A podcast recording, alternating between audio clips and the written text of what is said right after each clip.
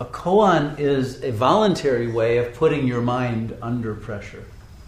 Uh, and the Zen koans or riddles would be given to you in a Zen monastery by the Zen master who would order you to solve this unsolvable riddle. And uh, if you take it seriously enough, you'll break your brain over trying to find the answer to it.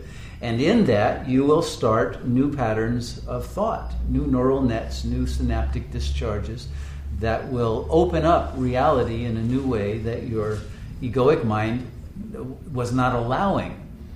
And so a koan is one method. The problem is that the koans eventually became conventional.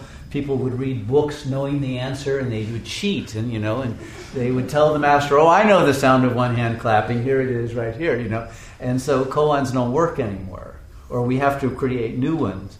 But life itself is a koan. And it's because people can't solve the riddle of their own life that they enter into a spiritual path.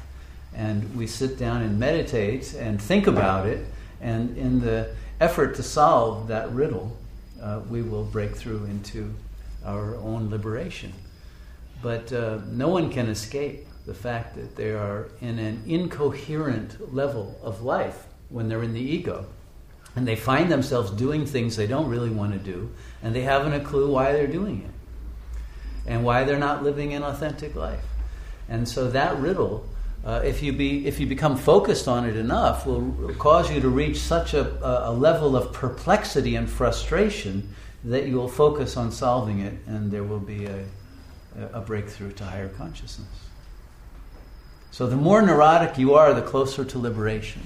So. Are you sure? Oh yeah. You, but you have to approach your, neuro- your neurosis honestly uh, instead of blaming somebody else for it.